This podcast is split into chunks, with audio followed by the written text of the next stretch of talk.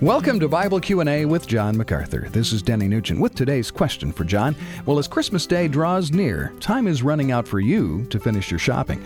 You want to find the right gift, the most appropriate gift for the special people in your life. Matthew 2:11 tells us the wise men presented Jesus with gifts of gold, frankincense, and myrrh.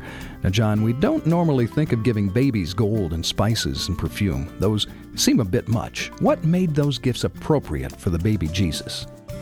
Well, gold was a symbol of nobility and royalty, and Matthew continually presents Christ as the king, and here we see the King of Kings appropriately presented with royal gifts of gold.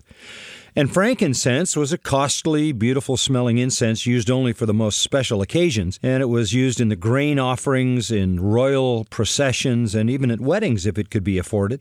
Myrrh, also a perfume, suggests the idea of a mortal being. The perfume is mentioned often in Scripture, and mixed with wine, it was used as an anesthetic and mixed with other spices in preparation of bodies for burial, even Jesus' body.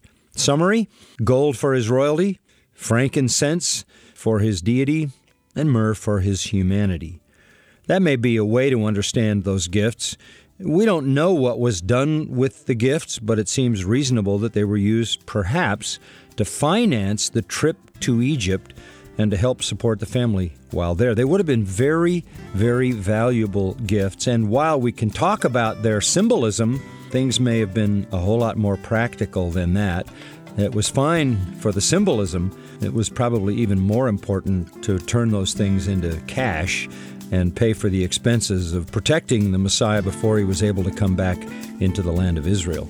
This is Bible Q&A with John MacArthur. For more teaching from John's New Testament commentaries, visit macarthurcommentaries.com.